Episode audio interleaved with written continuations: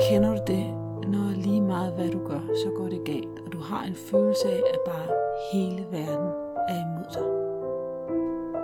Hej, jeg hedder Laura Opel, Og jeg hedder Pia Opel. og du lytter til Misforstået. Øhm, jeg tror, at jeg ikke er alene om at kende den fornemmelse af, at alt bare er imod en og går galt.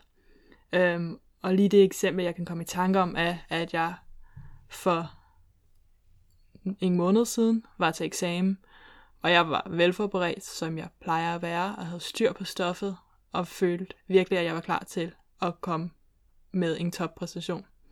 Øh, men når jeg kommer ind, så bliver jeg spurgt et spørgsmål, og på grund af, så skulle jeg lige hive stoffet frem, og i stedet for lige at få to sekunder til at tænke om det, så havde jeg det indtryk, at læreren bare blev ved og ved, og det gjorde han også, og stille det samme spørgsmål flere og flere gange. Jeg tror, han nåede at stille det 5-7 gange, og jeg nåede to gange at sige, prøve at komme med en forklaring, så jeg ligesom kunne tale mig varm på det, og hver eneste gang afbrød han mig. Øhm, og det påvirkede så hele situationen, og jeg blev også meget mere nervøs resten af tiden, for jeg følte mig virkelig revet ud af alt det her stof, som jeg faktisk godt kunne, fordi jeg ikke lige havde de to sekunder. Og det er faktisk det, vi vil tale om i dag, af denne her fornemmelse af, at når nogen andre gør noget mod en, som bare ikke er retfærdigt. Ja. Og hvordan, hvordan det, hvor let det så er, når man er i, det, er i den situation, så bare egentlig at sige, fordi lige netop der, du ringer til mig, og du kunne ret hurtigt finde ud af, at det var hans skyld. Det var, fordi han ikke havde spist frokost, eller det var lige før frokost, og der var, ja, han var utålmodig og var klar til at komme videre. Øhm, og, og det er den eneste eksamen, jeg har været til, hvor jeg oplevede, at jeg ikke følte, at læreren var på min side. Øhm, ja, men han havde ligesom bare var, prøvet at komme videre og var træt af stoffet. ja, Øhm, men det er bare sådan her, at der er jo ikke nogen, der gør noget mod sig selv. De gør noget, eller der er ikke nogen, der gør noget mod en, de gør noget for sig selv. ja. Øhm, så alt, hvad vi gør, det gør vi for os selv, fordi vi gerne vil opnå et eller andet. Det er ikke sådan, så vi går rundt og er systematisk onde mod andre mennesker. Og det kan godt være, at der er nogle få mennesker, der er det. Men de fleste af os, vi vil gå rundt og gerne ville vores næste det bedste. Og det vil sige, når vi møder en anden person, så den person er heller ikke out to get us. Den person er bare ude for at vi var, varetage sin, hans, hans eller hendes egne, øh, sine egne interesser, og øhm, ja, Ja, så her er det jo ikke, at han var ude for at prøve at gøre, at jeg fik en dårlig karakter, eller jeg ikke klarede mig godt. Det var nok bare fordi, at der var nogle andre ting, der kørte. Han var sulten, og han havde hørt på mange andre, og har hørt jo gennem årene på det samme igen mange, mange gange, så han var vant til det, og glemte lige måske, og at det var en helt ny situation for mig, og jeg måske ikke havde stoffet lige så meget under huden, som han havde mm. som professor. Men der er også det i det, at du også havde et ansvar. Måske var du ikke så velforberedt, som du troede, du var. Nej, det var jeg. Og jeg fortjente faktisk. Altså, jeg, jeg var velforberedt, og jeg havde ret til topposition. Det er jeg ikke i tvivl om. Altså, det, altså, det er der ikke noget tvivl om. Og nogle gange er situationen bare det, at man ikke altid er, som den forventer. Øhm, og jeg klarer det jo også godt, og jeg har styr på stoffet. Øhm, det er jo ikke det, der går galt overhovedet. Men det er bare den her frustration med hele oplevelsen omkring, at jeg ikke føler, at det var retfærdigt, at sådan skulle den starte med, mm. at jeg ikke fik lov til at have de to sekunder, som jeg har brug for, til lige at tænke mig om, og nå hen mm. til det svar, som han fiskede efter. Og som jeg også direkte sagde, jeg ved ikke, hvad du fisker efter. Så det, det var denne her. Øhm, men det er jo meget let at blive fastlagt at sige, at den her person, at de gjorde forkert, og ligesom sige, at det var dem, der ligesom burde have ageret anderledes. Og selvom det er sandt, så er det jo vigtigt at huske, at han gør jo ikke noget mod mig, og jeg må tage ansvar for, hvad jeg gør, og hvordan jeg reagerer. Øhm, Ja. Og igen også, hvilken historie du putter ind over det. Fordi altså, shit happens. Ja, det gør der. Især i eksamenssituationer, hvor man skal i, man har et øjeblik, hvor man skal præstere. ja, det er sig selv, Ja, jeg ja. synes. Ja. Jeg er ikke altid jeg synes, eksamen også afspejler, hvor god man er til at gå til eksamen. Ja. Lige så meget, som Ja. man kan. Det er et øjebliksbillede, ikke? Så, øhm, Men jeg tror, det der egentlig er, at alle situationer er meget komplekse. Og det er meget let at- for mig at se kompleksiteten. For mig, det er meget let at se, at jeg ved, at jeg har brug for tid til at tænke. Jeg ved, hvis jeg bliver presset, uden at bare have to sekunder, eller hvis folk bliver ved med at afbryde mig, så bliver min tankeproces afbrudt, og jeg skal starte forfra hver eneste gang. Mm. Og det er noget, jeg har oplevet gentagende gange. Nogle frustrationer, jeg har ofte gjort mig, når jeg bliver afbrudt. Jeg ved, det er noget, som ligger hos mig. Jeg ved, at når man... Ligesom, jeg kan meget let føle, hvis nogen går ind og afbryder mig, at det har de ikke ret til, fordi at jeg ved, at jeg har brug for, at de ikke gør. Øhm, men det er jo der, hvor at jeg måske glemmer at se, hvorfor de an, en anden person vil gå ind og afbryde mig, eller hvorfor at den her situation opstår, og hvad der foregår hos dem. For det er meget lettere for mig at se den her kompleksitet hos mig, end det er at se det hos nogle andre. Altså jeg ser ofte mig selv som værende en meget kompleks person, hvor der er en hel masse nuancer, der kommer med ind i spil fra alle mulige mm. oplevelser og tidligere situationer og påvirkninger, som munder ud i, hvordan jeg reagerer i en bestemt situation, mm.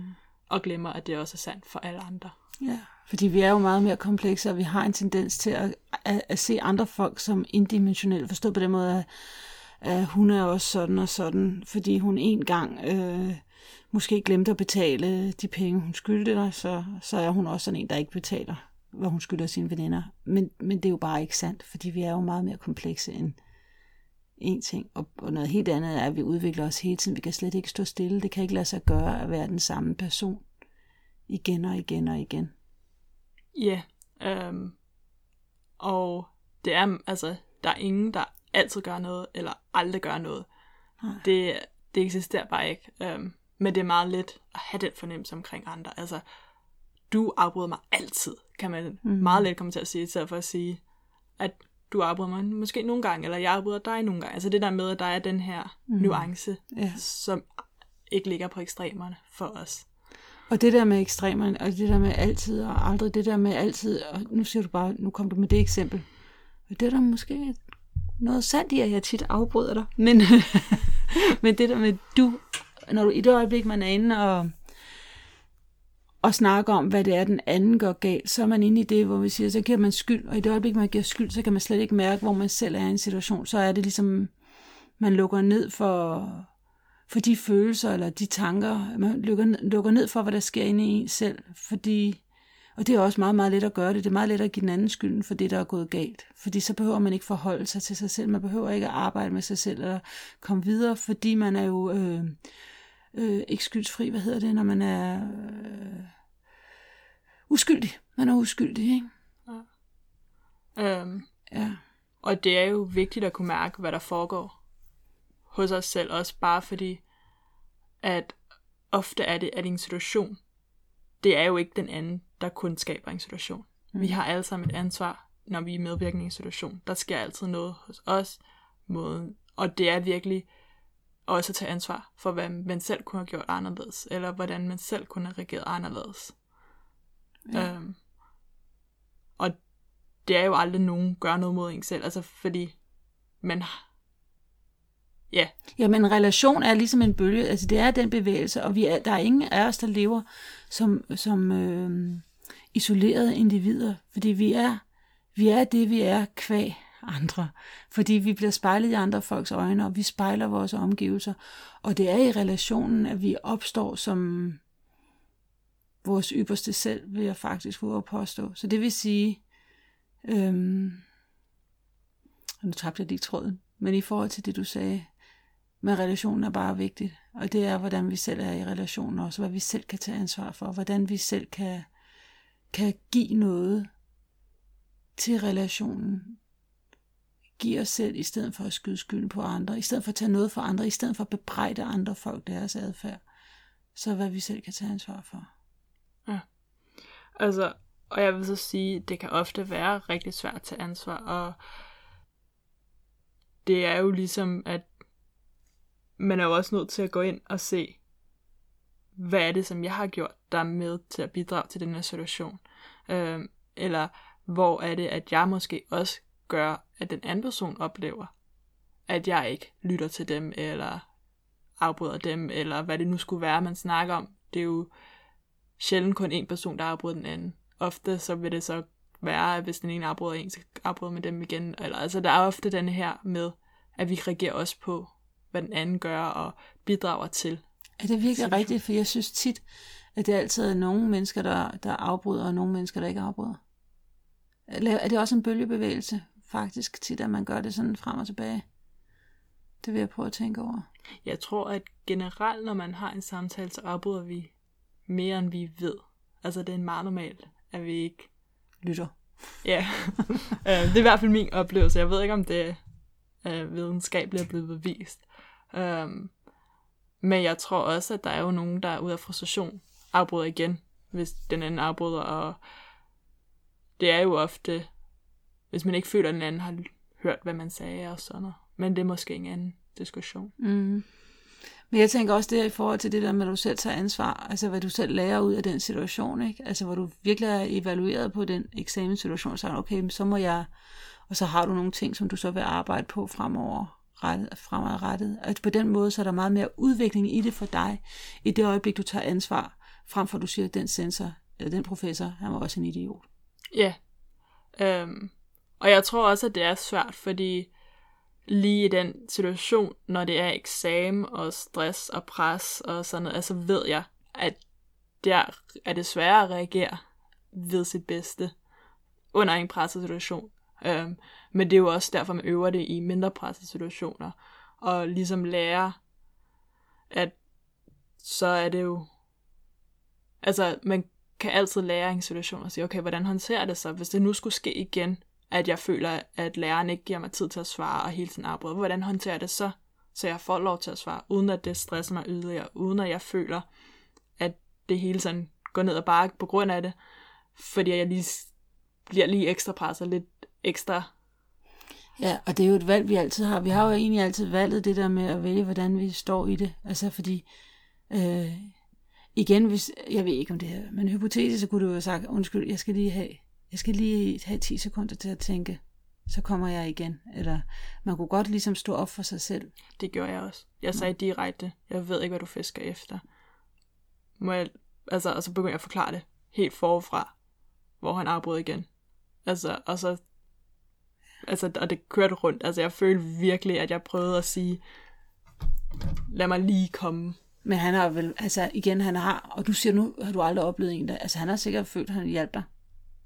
Han var også interesseret i, at du fik en god karakter, til at du lavede en god præstation. Det var din professor, ikke? Jo. Han har sikkert følt, at det ligesom var det. Ja.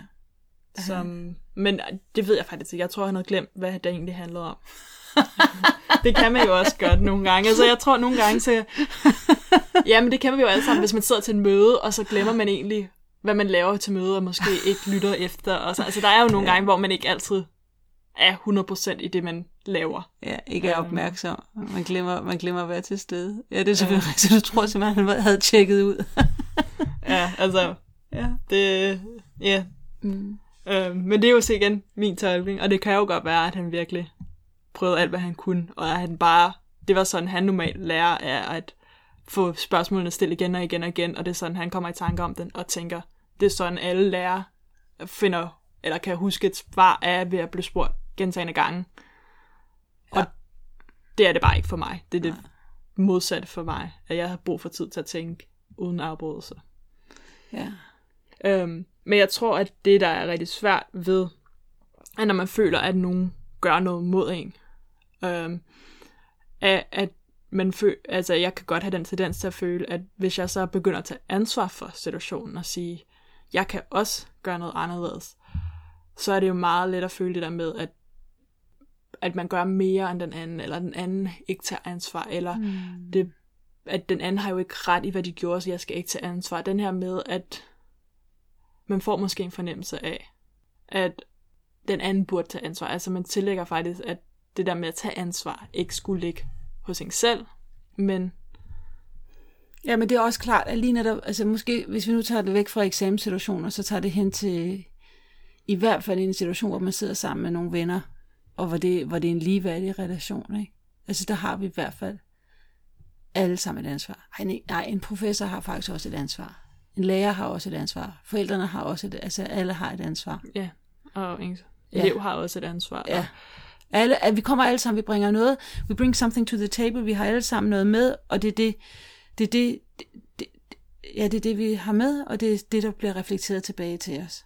Ja. Øhm, Men det er jo det der med, at nogle gange er man måske nødt til ligesom lade ens ego ligge, og ligesom sige, okay, det er ligegyldigt, om du afbryder mig eller ej. Hvad der er vigtigt, at jeg gerne vil have den her, en god relation med dig. Så lad os tage den derfra, hvordan får vi en god relation. ja. Og i stedet for, at man ligesom bliver fanget i, at men du afbryder mig, og det må du forstå, for at vi kan komme videre og sige, okay, hvad kan jeg tage ansvar for? Hvad er det, jeg vil? Jeg vil have en god relation, og så lade alt omkring Ja. det, der gik ud for at sige, okay, måske skal vi finde en løsning på, hvordan det ikke sker igen, eller hvad det nu kunne være, men ligesom tænke mere fremadrettet på, okay, hvordan kommer vi videre, så vi begge to kan være i den her relation på en god måde. Ja. Men det der, jeg tænker lidt, det er det modsatte af at tage ansvar. Det er jo egentlig at på en eller anden måde gå ind i en eller anden offerrolle og, og, og give skyld. Øhm, og det der er noget, vi alle sammen har, og det kommer jo bare det der med, at vi taler i du-sprog, ikke? Altså når vi gør de andre forkert end, øh, når, vi, når de andre er forkerte, så er vi jo naturligt rigtige, eller det ved jeg ikke, om vi er. Eller om det er både over eller enten, eller det er jo ikke sikkert. Men vi gør i hvert fald de andre forkerte. Og det, det der med skyld, det er faktisk også så ualmindeligt uinteressant, og der har jeg lidt, der er ret inspireret af min svigermor, som, øh, som altid har været sådan, når der var en vase, der var, gik, gik i stykker, så hun sagde, at det er ligegyldigt, hvem der smadrede vasen. Vi skal bare rydde den op og, og komme videre, og så har jeg den mindre vaske op, eller sådan noget. Hun, hun har altid været sådan, det er meget let på den måde. Ja. Det inspiration, ikke? Altså, og det hjælper ikke at vide, hvem der har smadret det, fordi den kommer til at være smadret, uanset hvem der gjorde det. Altså, Ja. det ændrer ikke på det. Nej, det ændrer ikke på det. Men alligevel er der mange af os, der godt kan hænge fast i, hvem, hvem det var, der, der var oprindeligt, gjorde et eller andet, hvem der havde den oprindelige skyld. Ja. Hvilket også leder mig til, at det der med cause and effect, og det der med, hvem der var den oprindelige, hvem der, øh, hvem der startede et eller andet, måske ikke... Øhm, jamen, øh, øh, måske findes det egentlig ikke rigtigt, fordi det er et helt system, der kører. Altså, der er mange, der er mange små øh, ting, i, der, der gør, at noget sker. Det er jo ikke... Øh, når vasen er blevet smadret, så er det jo ikke... så er det jo ikke kun fordi bolden ramte vasen, så er det måske også fordi, at øh, jeg havde lavet nogen være alene hjemme, og jeg ikke havde, eller nogen ikke havde ryddet en bold op, og der lå en bold i stuen, eller whatever. Altså, ja. Ja. det, det, er jo, det, det er ligesom... Altså, hvis bolden ikke havde ligget i stuen, så ville vasen ikke blevet smadret. Hvis Nej, det var en- smadret en bold. Altså, der er jo Ja. også nogle situationer, der bygger op til, ja, at der sker. Øhm, ja, ja. Og det er jo ofte, at når man, altså i min oplevelse af det, at når man har en diskussion og sådan noget, så er det jo ofte, at selvom de andre siger noget, som måske er forkert, og de ikke, altså, hvor de også er nødt til at tage ansvar for det, så er det sjældent, at jeg, altså der vil jeg sige, der siger jeg også altid et eller andet, som jeg kan tage ansvar for. Det er ikke fordi, at jeg nogensinde kan gå fra en situation og sige, jamen det, det er jo det hele, var den anden persons ansvar. Fordi hvis jeg er bare til stede i en situation, så har jeg altid et ansvar. Øhm, og så kan jeg jo føle, at jeg virkelig gav mit bedste. Altså vil jeg sige til eksamen, jeg følte jeg virkelig, at jeg gjorde det bedste med alt, hvad jeg kunne. I situationen, jeg følte, at jeg var velforberedt. Jeg følte, at der ligesom... Og så er der jo bare nogle gange, at nogle gange er det bare ikke nok at være forberedt til, at oplevelsen går, som man har lyst. Altså der er jo nogle gange, hvor der er andre faktorer, der spiller ind, og så er det jo også, okay, ja. I forhold til det der med netop at give andre folk skylden, ikke? eller det der, øh, det der som, som vi vil kalde offermentalitet, ikke? Øh, det der med, at det er ikke min skyld, det er de andre, der gjorde det. At den der offermentalitet, der er simpelthen så meget øh, Øh, drama i den, og så meget stillstand, men jeg vil også sige, at i forhold til den, ja, nu er det svært at finde ud af, hvad det var, jeg vil sige. Jo, jo, når der er nogen, der kommer, det, det kan jeg genkende, når nogen kommer der, øh, og, og bagtaler en anden person. Altså, det, jeg, jeg skulle højt op i årene, før jeg faktisk lærte at sige fra over for det, fordi der er også noget med, at man finder en konsensus, det der med at, øh, at, at, at tale grimt om andre.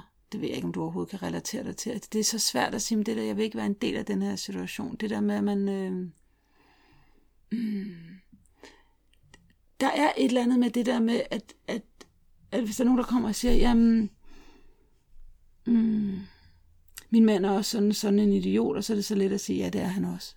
I stedet for måske at sige, mm, jeg vil ikke være med i den her samtale, eller hvad gjorde du selv for, at, at han var den der idiot? Altså, Ja. Det er sjovt, fordi det er noget, jeg kan huske fra min barndom af, at når hver eneste gang jeg kom hjem og klagede over en veninde, at så var din første respons, som min mor, var, jamen, hvad har du selv gjort? ja. ja. Det var måske ikke så pænt. Måske skulle jeg bare give dig et knus. Ej, det har du sikkert også gjort. Der har sikkert også været noget omsorg ja. først, og så ja. var det lidt... Jamen, jeg har det faktisk rigtig svært med offerrollen. Altså, det, det er på en eller anden måde. Men jeg kan, jeg kan mærke, hvis jeg går ind i offer, jeg kan mærke, hvordan jeg nogle gange har haft det dårligt med mig selv i forhold til... Øhm, altså, det, det der med... Fordi det der... Fordi en ting med at være offer, det er jo også sådan en, der manipulerer med andre folks følelser, for andre, prøver at vinde andre folk over på, der, på, på en... Altså, der har brug for andre folks følelsesmæssige øh, support, så de på en eller anden måde manipulerer mig en. Eller det er du måske ikke enig med mig i. Altså, det er en interessant samtale, fordi at ofte, når vi udviser sårbarhed eller er trist og sådan noget, så signalerer vi til flokken eller andre mennesker, at vi har behov for omsorg. Og det er jo ikke nødvendigvis negativt. Hvis man har brug for omsorg, så er det okay at signalere det. Øhm, jeg tror, at det er, når man ligesom bliver fanget i, og ikke kan komme videre. Altså, det er jo der, hvor man begynder at at den samme historie igen og igen kommer frem, og ej, han er også en idiot, eller ej, hun er jo også bare det værste menneske, der nogensinde levede. Altså det der med, at man ikke kommer videre, og ikke kan give slip, og ligesom sidder fast i det, at det virkelig begynder at være en frustration, men ofte det, der sker, er, at folk bliver trætte af at høre på det. Altså jeg tror ofte, når man begynder at være for meget i ofre, så er der jo mange, der har svært ved at kunne rumme det. Det er ja. som om, at hvis man kører det for langt, så holder den ikke lige så lang tid. Men det kan godt være, men jeg tænker også, altså for mig tænker jeg også, at hvis man sidder og er i offer på den måde, og føler, at de andre er idioter eller sådan noget, så tænker jeg også, hvad er det for et menneske, der sidder og siger det her? Fordi, og det er faktisk det, der er vigtigt, det er det der faktisk, at hvis man nu elsker sig selv, hvis man nu fuldt ud er forelsket i sig selv, og synes, at man selv er dejlig, så behøver man jo slet ikke den der bekræftelse i, at de andre er nogle idioter. Så behøver man slet ikke det der, fordi at på en eller anden måde, når man søger bekræftelse i, at de andre på en eller anden måde er forkerte, det er jo bare fordi, man giver sit, sit eget ego et boost, tænker jeg. Ja. Det er jo, det er, jo, det, det er ligesom om, så bliver man løftet op, ikke? Og der vil jeg faktisk have lov til at citere, at, det ved jeg ikke, hvem det, hvor det kommer fra, men det der med, at, øh, at din øh, relation med dig selv det, det bliver, kommer til at være den længste øh, kærlighedsrelation, du kommer til at have i dit liv. Og nu bliver det lidt på engelsk. So it better be a good one, ikke? Ja. Altså det er så vigtigt, at vi arbejder med vores relation til os selv. Jeg tror, jeg vil sige den hele på engelsk. The longest love affair you are going to have in your lifetime is going to be with yourself. So it better be a good one. Ja. Ja. Og jeg tror også, at det er måske en god måde at, at forklare, hvorfor at tage ansvar egentlig, selvom det måske føles, at man giver den anden ret, eller man føler måske, at det er ligesom at sige, men så havde den anden ret. Det er det jo ikke. Det er, det siger, at man gerne vil være en, den bedste version af en selv, at man ja. ligesom siger, det er den her person, jeg gerne vil være. Mm. Og at det faktisk igen ikke handler om nogen andre, og hvad de gør. Det mm. handler om en selv. Fordi ja. at det er jo ligesom derfra, vi alle reagerer. Vi tænker mere. Hele verden drejer sig omkring os. Det er, hvor vi kommer fra. Det er, hvor ja. vi ser hele verden fra af vores eget perspektiv. Ja. Så det er jo også... Ja, og vi kan aldrig komme væk fra det. Ja. Så det drejer sig om vores egen relation til sig selv. Og så kommer jeg til at tænke på den der historie med, det er ligesom, eller bare ikke en historie, men forestil dig, at du står og danser, du står og danser helt vildt sammen med en eller anden, og I har det super fedt, og står og danser helt vildt, og så pludselig holder den anden person op, og så bliver du også lidt akavet, fordi så er det ikke bare ikke så fedt at stå og danse helt vildt og flippet alene. Og det er der, når vi går ind og tager ansvar for os selv, og hvad det er, vi kommer med til verden, det er der, vi kommer til at lave en forandring. Fuldstændig. Altså, fordi det er der, vi går opmærksom på, at det her, det kan være anderledes. Det her, det kan være en anden relation. Ja, jeg tænker, at når du kommer med det danske eksempel, så mener du det der med, at vores relation til andre er en dans. Ja. som hvis man ja. så begynder at ændre på dansen, så skal andre også reagere med. Fordi ja. hvis du, man ændrer, hvordan man selv møder op i en relation, tak, Laura. så påvirker ja. det også den anden. Ja, lige netop. Lige netop. Ja, lige netop. Og det er faktisk et billede på, at vi er, en, vi er ikke alene. Vi er afhængige af hinanden. Eller, ja. ja. Men igen, når folk vælger at være offer, så er det fordi, de får, man får noget sympati ud af det. Ikke? Ja.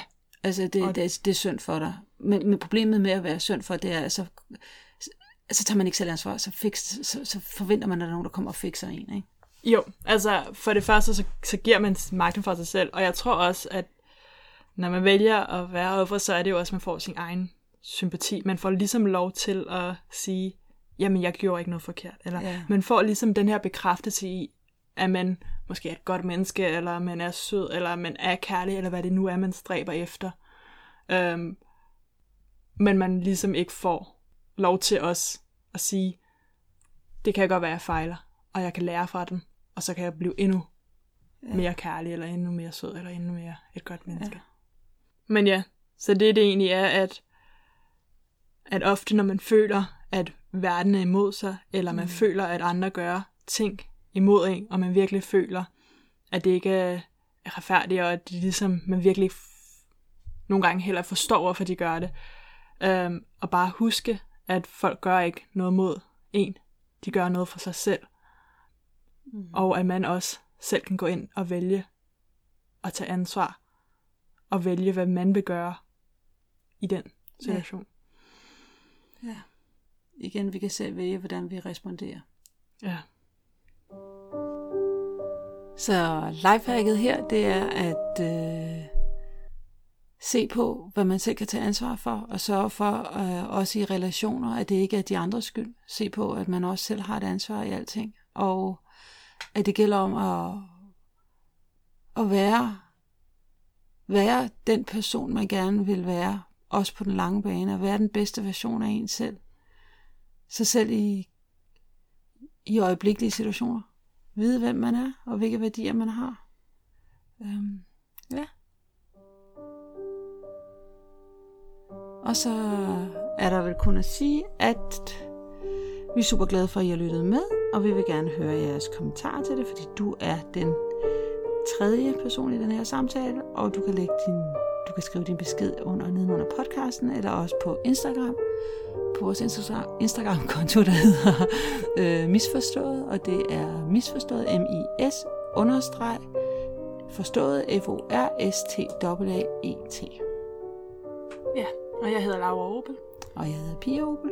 Og tak, fordi du lyttede med ja. til Misforstået. Ja, hej.